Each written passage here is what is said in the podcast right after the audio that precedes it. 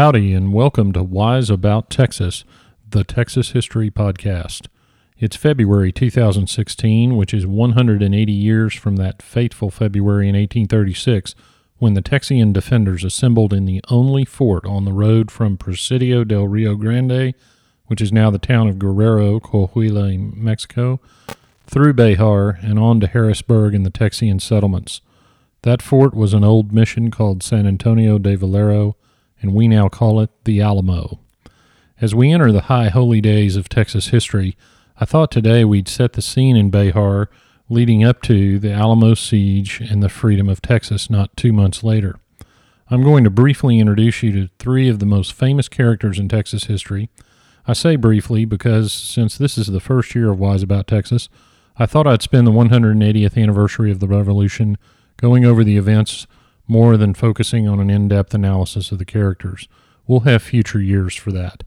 So let's go back 180 years to San Antonio de Behar and get Wise About Texas. Recall in episode 5 of Wise About Texas when we talked about the siege and Battle of Behar. In December 1835, the Texians forced Santa Anna's brother in law, General Martin Perfecto de Cos, to surrender Behar and head south. Prior to that victory, the Texians held a consultation in San Felipe and established a governmental structure, including Henry Smith as provisional governor and Sam Houston as commander of the army. After Behar was taken, everyone exhaled and began looking for the next steps. Several Tejano and exiled Mexican officials advocated to Governor Smith that the Texians mount a campaign against Santa Anna and attack Matamoros. The Texian Council enthusiastically supported the measure, but Governor Smith vetoed it, choosing not to trust the Mexican officials. The council promptly overrode the veto and issued instructions to Sam Houston to mount the expedition to Matamoros. Well, Sam Houston was nothing if not an independent thinker. He issued orders to Jim Bowie to organize a campaign against Matamoros, but the orders weren't very enthusiastic. Sensing this, the council bypassed him and ordered Smith to give the order for the expedition to Matamoros. Smith, of course, was opposed to the expedition, so he did absolutely nothing. The council then ordered the commander of the volunteers in San Antonio, Frank Johnson, to concentrate forces in Goliad and start the expedition. Governor Smith convinced Johnson not to do it, so the council stripped Johnson of command and gave it to Colonel James Fannin. Johnson then changed his mind again and he got the command back. As you can tell, it was chaotic. The council purported to impeach Governor Smith at this time, although the organizing documents of the New Texas government didn't provide for impeachment. The council told Lieutenant James Robinson to take over as governor, but guess what? Governor Smith wouldn't leave. In fact, Smith wouldn't give over several of the key documents of the consultation and refused to give up the fancy new wooden seal of Texas. In fact, he threatened to, quote, shoot any SOB, close quote, that tried to take the seal from him. Luckily for Smith, after impeaching him, the council left town. So Smith just stuck around and acted like the governor, and people generally listened to him. One man that listened to him was William Barrett Travis, who Smith ordered to go to San Antonio and take command of the garrison. The political chaos would soon prove fatal to the Alamo defenders. Now, the Texas Army is a whole other subject. Recall from episode 5 about the Battle of Behar that keeping the Texas Army together was a delicate dance. The independent spirit of these frontiersmen in the Army carried all the way down to the day to day conduct. So once the victory had been won in Behar, the Army was ready to go home and take care of their farms and families, so they did. There were roughly 100 people left in Behar. Now, there were about 500 in Goliad, because remember, the orders concerning the Matamoros expedition concentrated the forces in Goliad. The rest of the men had scattered around the settlements. We also had several commanders. Houston was supposedly in charge, but didn't have anyone to command. Fannin or Johnson had had the command in Goliad. Travis had been ordered to San Antonio, but James Neill was there and in command of the regulars, so it was a mess. In the meantime, Santa Anna was on the march. I might mention a couple of things that contributed to this situation as we found it in early February 1836. First, in March or early April 1835, Santa Anna issued a decree that limited the size of state militias, like the one in Coahuila, y Tejas, to one male for every 500 residents. That move, of course, was designed to limit resistance to his dictatorship. Another thing Santa Anna did was to send his brother in law and the commander of the garrison at San Antonio, General Cos, to Monclova to shut down the legislature of the state of Coahuila y Tejas. Now, you can imagine the distrust that that engendered among the residents, including the Texians. Now that the Texians had taken Behar, They were meeting to form a rebellious government and they were arming themselves. So Santa Anna felt like he had to crush any uprising. So to Texas he marched. Now, Santa Anna had about 6,500 men dedicated to the Texas campaign, but they weren't all in one place. There were two roads into Texas in 1836 one from Matamoros up the coast through Goliad, and the other from Guerrero to San Antonio de Bejar and on to the Texas settlements. He sent General Jose Urrea along the lower road and eventually to Goliad. Santa Anna took his column into San Antonio de Bejar. Now, there were some supporting companies that followed based on how much food and forage they could manage on their journey, which affected how close they were to the main bodies of the army. Santa Anna force marched his troops at a very quick pace and would eventually reach Bejar well ahead of when the Texians expected him. So back to the Texians. The force at Goliad, remember, was eager to launch an expedition to Matamoros. Now, this was absolute folly to the more thoughtful crowd consulting at San Felipe. The Goliad garrison actually declared independence from Mexico in December 1835, which absolutely mortified the San Felipe consultants, who were trying to keep the Mexican Federalists on their side. Sam Houston actually planned to march on Matamoros, but was at the time at Washington on the Brazos. Lucky for everyone, the multiple commands that I mentioned before of Bowie, Fannin, and Johnson and Neill confused things enough to cause some delay. When the enthusiastic volunteers left Behar for Goliad, including Jim Bowie, by the way, the remaining commander at Behar, Lieutenant Colonel James Neill, had only about a hundred men left. He remembered that Cos had lost Behar with multiple times that number, so he thought the only effective defense would be mounted from the Alamo. He also faced a provisions problem. When the Matamoros crew left town, they took everything they could carry from the Bejar garrison, which left Neill with basically nothing as he pleaded for supplies from the government that, as we now know, was horribly split. Sam Houston arrived in Goliad purportedly to command the Matamoros expedition. Now, Houston was pleased to find Bowie at Goliad, but he was also dismayed to learn that a Dr. James Grant had declared himself the acting commander in chief. Houston couldn't do much about that given the rank and file's fervor for battle, but he could and he did send Bowie with some men to go evacuate Neill from San Antonio. Houston believed that there was no way Behar could be held. Now, there's a common story that Houston ordered the Alamo destroyed and the garrison to evacuate. That story was spread uh, actually by Houston himself. The truth is that Houston requested that the government authorize the destruction of the Alamo, and in a rare moment of unity, both Smith and the council refused Houston's request, so Bejar would be defended. In the meantime, Houston joined the troops on the march toward Refugio on their way to Matamoros and did his best to gain the men's goodwill toward his command. Now, during this time, the men also learned that Smith had purportedly been impeached by the council and that Fannin had been given command. Houston rode among the men and freely discussed the folly of attacking Matamoros and wondered aloud, very loud as a matter of fact, whether there were ulterior motives on the part of James Grant, who reportedly had some estates in Matamoros that he could recover if the effort were victorious. So there was some intrigue, and Houston did his best to make sure everyone was talking about it. Late in January, Houston left and rode back to report to the maybe deposed, maybe not Henry Smith, who was still acting as if he were governor no matter what, which he may in fact have been, it was so confusing. Smith ordered Houston to go visit his old friend, the Cherokee chief Bowles, and enlist the Cherokees' help in the Texas Revolution. In the meantime, Neill had been busy fortifying the Alamo. Cos had left his cannons when he left town. Neill had them hauled into the Alamo, including a large 18 pounder. Now, Green Jameson, who was a lawyer who had settled in Brazoria in 1830, was the chief engineer of the Alamo defenses. He had most of the guns installed in strategic positions along the walls. Bowie arrived at the Alamo in late January with Houston's apparent order to do something with the fort, only to find Neill and his men hard at work on these fortifications. Now remember, Bowie had been a resident of Bejar and a member by marriage of one of the most prominent families in town. Remember also from episode 5 of Wise About Texas when we learned about the Battle of Concepcion. Bowie had been the tactician in that fight and had used the natural advantages of his chosen battlefield, the nearby river and trees, to tremendous advantage Without any artillery, Bowie, Fannin, and 90 men had whipped hundreds of General Cos's best infantry and had captured a Mexican cannon in the process, and they'd done it with only one casualty. I mentioned in that episode that the Texians would be emboldened by that victory and their dominance of the Mexican army, even though the Mexican army had superior numbers. Well, that bold feeling came home to roost in the Alamo, at least for Jim Bowie, when he saw what Neill had done with the place. The more he thought about it, the more Bowie thought Behar might be the right place to make a stand. The Alamo looked eminently defensible, and with all the artillery they had, the Texians, though they were small in number, must have felt pretty formidable. As we know, they were formidable, but the numbers ended up being impossible. In any event, Bowie wrote to Smith and told him that the Alamo should be defended at all costs. Now, I want to take a minute and give you a quick introduction to Jim Bowie. Bowie was already famous when he before he started to become a part of the Texas Revolution. He was born in 1796 in what is now Simpson County, Kentucky.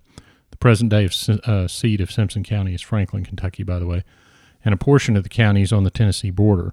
By 1801, he had moved with his family to Louisiana in what's now Catahoula Parish. Bowie is described as open and frank, but an absolute terror when angered. Bowie fought in the War of 1812, and it's said that he and his brother Rezin, spelled R E Z I N, and if there are any expectant mothers listening to this, I think Rezin is another name that's vastly underused. So I encourage you to name your baby boys Rezin. Anyway, Rezin and Jim Bowie were on their way to join Andrew Jackson at New Orleans when the war ended.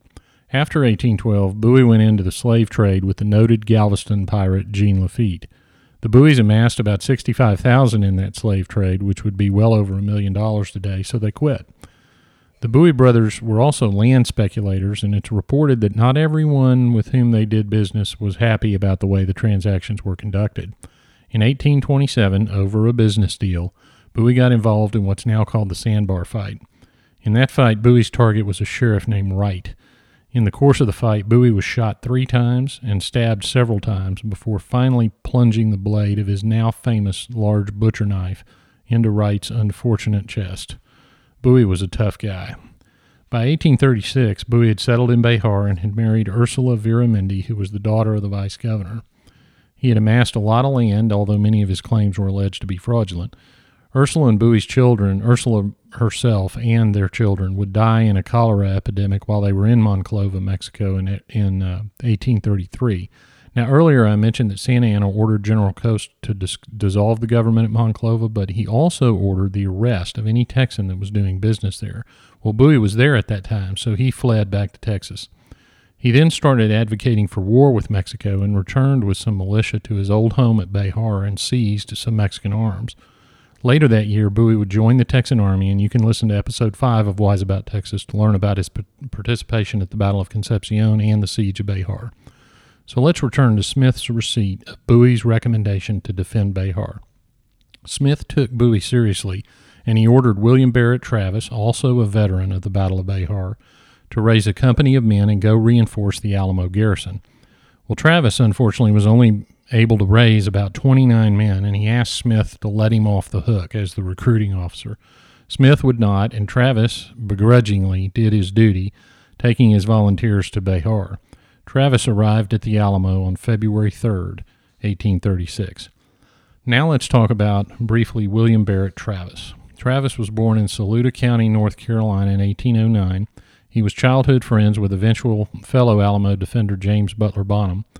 Travis went to school in Claiborne, Alabama, and studied law there after graduation.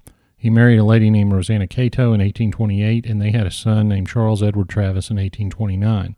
Travis had started a newspaper in Claiborne, the Claiborne Herald, and became an adjutant in the Alabama militia. Only a year later, Travis abandoned his wife and son and an unborn daughter and fled Alabama. Now, a commonly told story is that he doubted the parentage of his unborn daughter and killed a man because of it. There's not a lot of hard evidence, though, of what really happened, so we'll never know for sure. Travis immigrated to Texas in 1831, about a year after immigration was declared illegal by the Mexican government, and he alleged that he was single. He began practicing law in Anahuac, where he became associated with the War Party, which was a group that opposed the anti immigration law of 1830. Now, Anahuac was the scene of several of the early disputes between Texas and Mexico. One of the first significant disputes in Anahuac arose when Travis was engaged as a lawyer to assist with the return of runaway slaves being harbored by a Mexican government official, originally from Kentucky, named John Bradburn. Travis passed a note to Bradburn saying his client was returning with a large force to liberate his slaves, which turned out to be a prank. In return for the prank, Bradburn had Travis and his law partner Patrick Jack arrested and imprisoned at Anahuac. The citizens assembled and demanded that Travis and Jack be freed. The citizens drafted what were called the Turtle Bayou Resolutions, pledging loyalty to the Mexican Constitution of 1824, which will become very important later, so remember the Constitution of 1824. One group of citizens sailed for Brazoria to get a cannon and bring it back to Anahuac, so you can imagine what they were going to do. The Mexican commander at Nacogdoches had to travel down to Anahuac and eventually ordered Travis and Jack to be released. But the incident led to several armed clashes known as the Anahuac disturbances. There were also armed fights at Velasco, which we discussed in episode 4, and at Nacogdoches. So Travis left town and set up his law practice in the capital of San Felipe de Austin. There he met a lady named Rebecca Cummings and promised to marry her. He was in the middle of divorce proceedings filed by his wife in Alabama, and those though those proceedings were final in 1835, Travis probably never knew that. And he certainly never married Rebecca Cummings. Now, a new Mexican garrison had set up in Anahuac, and Travis was ordered by Stephen F. Austin to command an assault against that garrison. He did so successfully, and he captured the Mexican garrison. The Texans who wanted peace started calling Travis a troublemaker, and General Cos ordered him to surrender. Now, he didn't, of course, and eventually joined the militia in Behar. He then returned to the San Felipe consultation, where the events I described earlier occurred that led him to return with his volunteers to Behar. Returning to February 3, 1836, Travis arrives at the Alamo with his recruits, and the regulars there are commanded by James Neill. Now, I want to mention two quick things about James Neill. First, he's the man who fired the cannon in Gonzales on October 2, 1835. The Mexican army came to take the cannon from the settlers who made the now famous flag, inviting him to try and do just that. It said, Come and take it. When the Mexicans did try to come and take it, Neill fired the cannon at them. Another interesting thing Neill did while in Behar in early 1836 is to make a peace treaty with the Comanche Indians. Now, it must have worked because there weren't any Comanche raids that we know of in Behar in 1836. Now, unfortunately, in February, Neill's family became very sick, and Neill left Behar and the Alamo to take care of them shortly after Travis's arrival. And that left the Alamo garrison with two commanders. The volunteers at the Alamo had been used to James Neill, and they were not quick to warm to Travis and his regulars blowing in and taking over. The men insisted on an election for the commander position, and Travis just had to let it happen. The election results were much like a congressional vote in Congress along party lines. The volunteers voted for Jim Bowie, and the regulars voted for Travis. But there were way more volunteers. Bowie celebrated his election as commander in town, and by all accounts, it was a huge throwdown. He even he was so happy he even freed some people from the local jail. Travis was dismayed by his behavior and wrote Smith, Governor Smith that he wouldn't be responsible for Bowie's drunken escapades. Bowie woke up with what was no doubt a mighty hangover, but he also gathered his wits and made a peace offering to Travis. He suggested that Travis command the regulars and he, Bowie, would command the volunteers, and they'd co sign all the orders until Neill returned. Travis accepted this peace gesture 180 years ago yesterday, February 14th, 1836. Now, there was a third fellow in the Alamo at this time who commanded considerable attention and respect, even without official government position.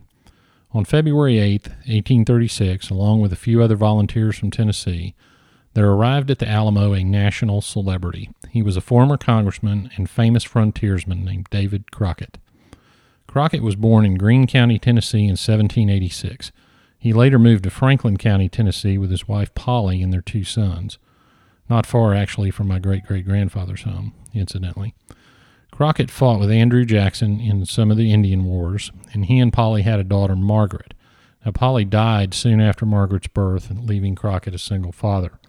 He married a widow with two children named Elizabeth Patton in 1815 and moved to Lawrence County, Tennessee. In Lawrence County, Crockett became a justice of the peace, then a town commissioner of the town of Lawrenceburg, and was elected colonel in the militia that same year. He was then elected to the Tennessee state legislature where he served two terms. He ran for Congress but was defeated in 1825.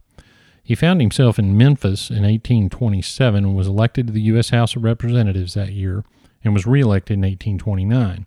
But he opposed the immensely popular Andrew Jackson and was defeated in the 1831 election.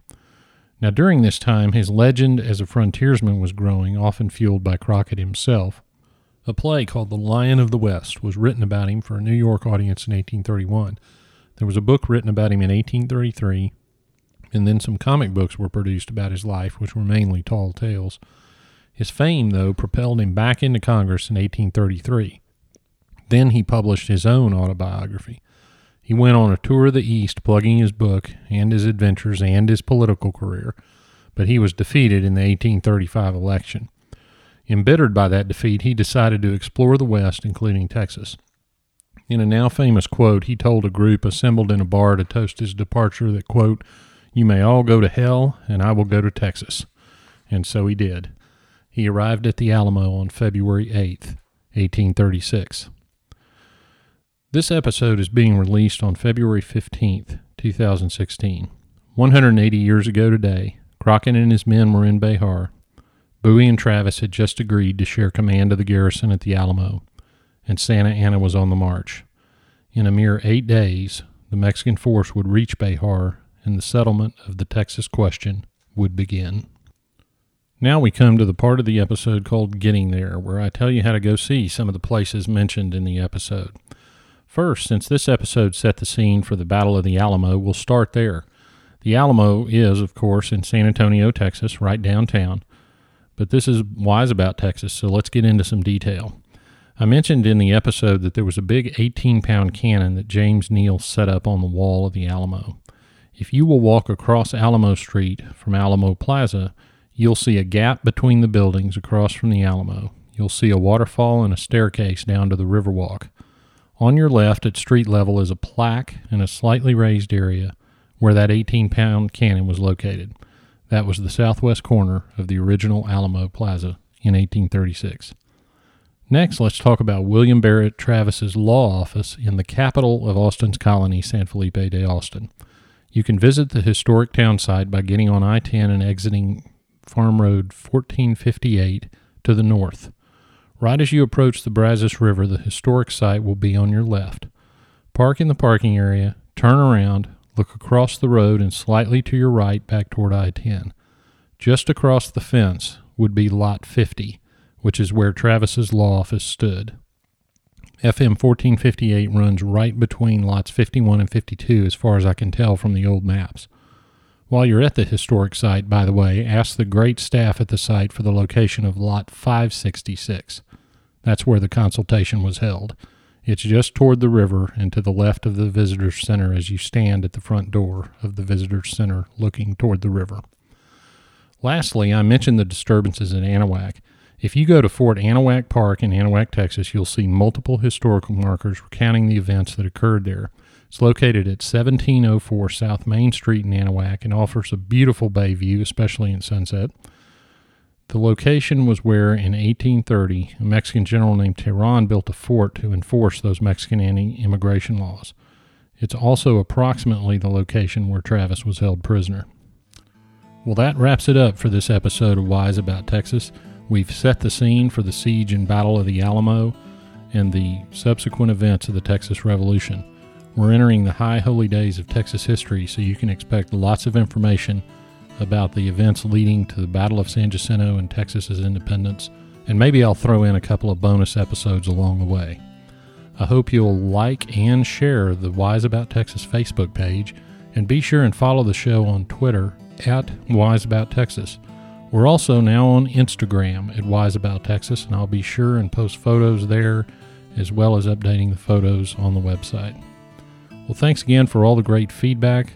Please take a minute to leave a review on iTunes so other Texas history lovers can find the show. Until next time, God bless Texas, and we'll see you down the road.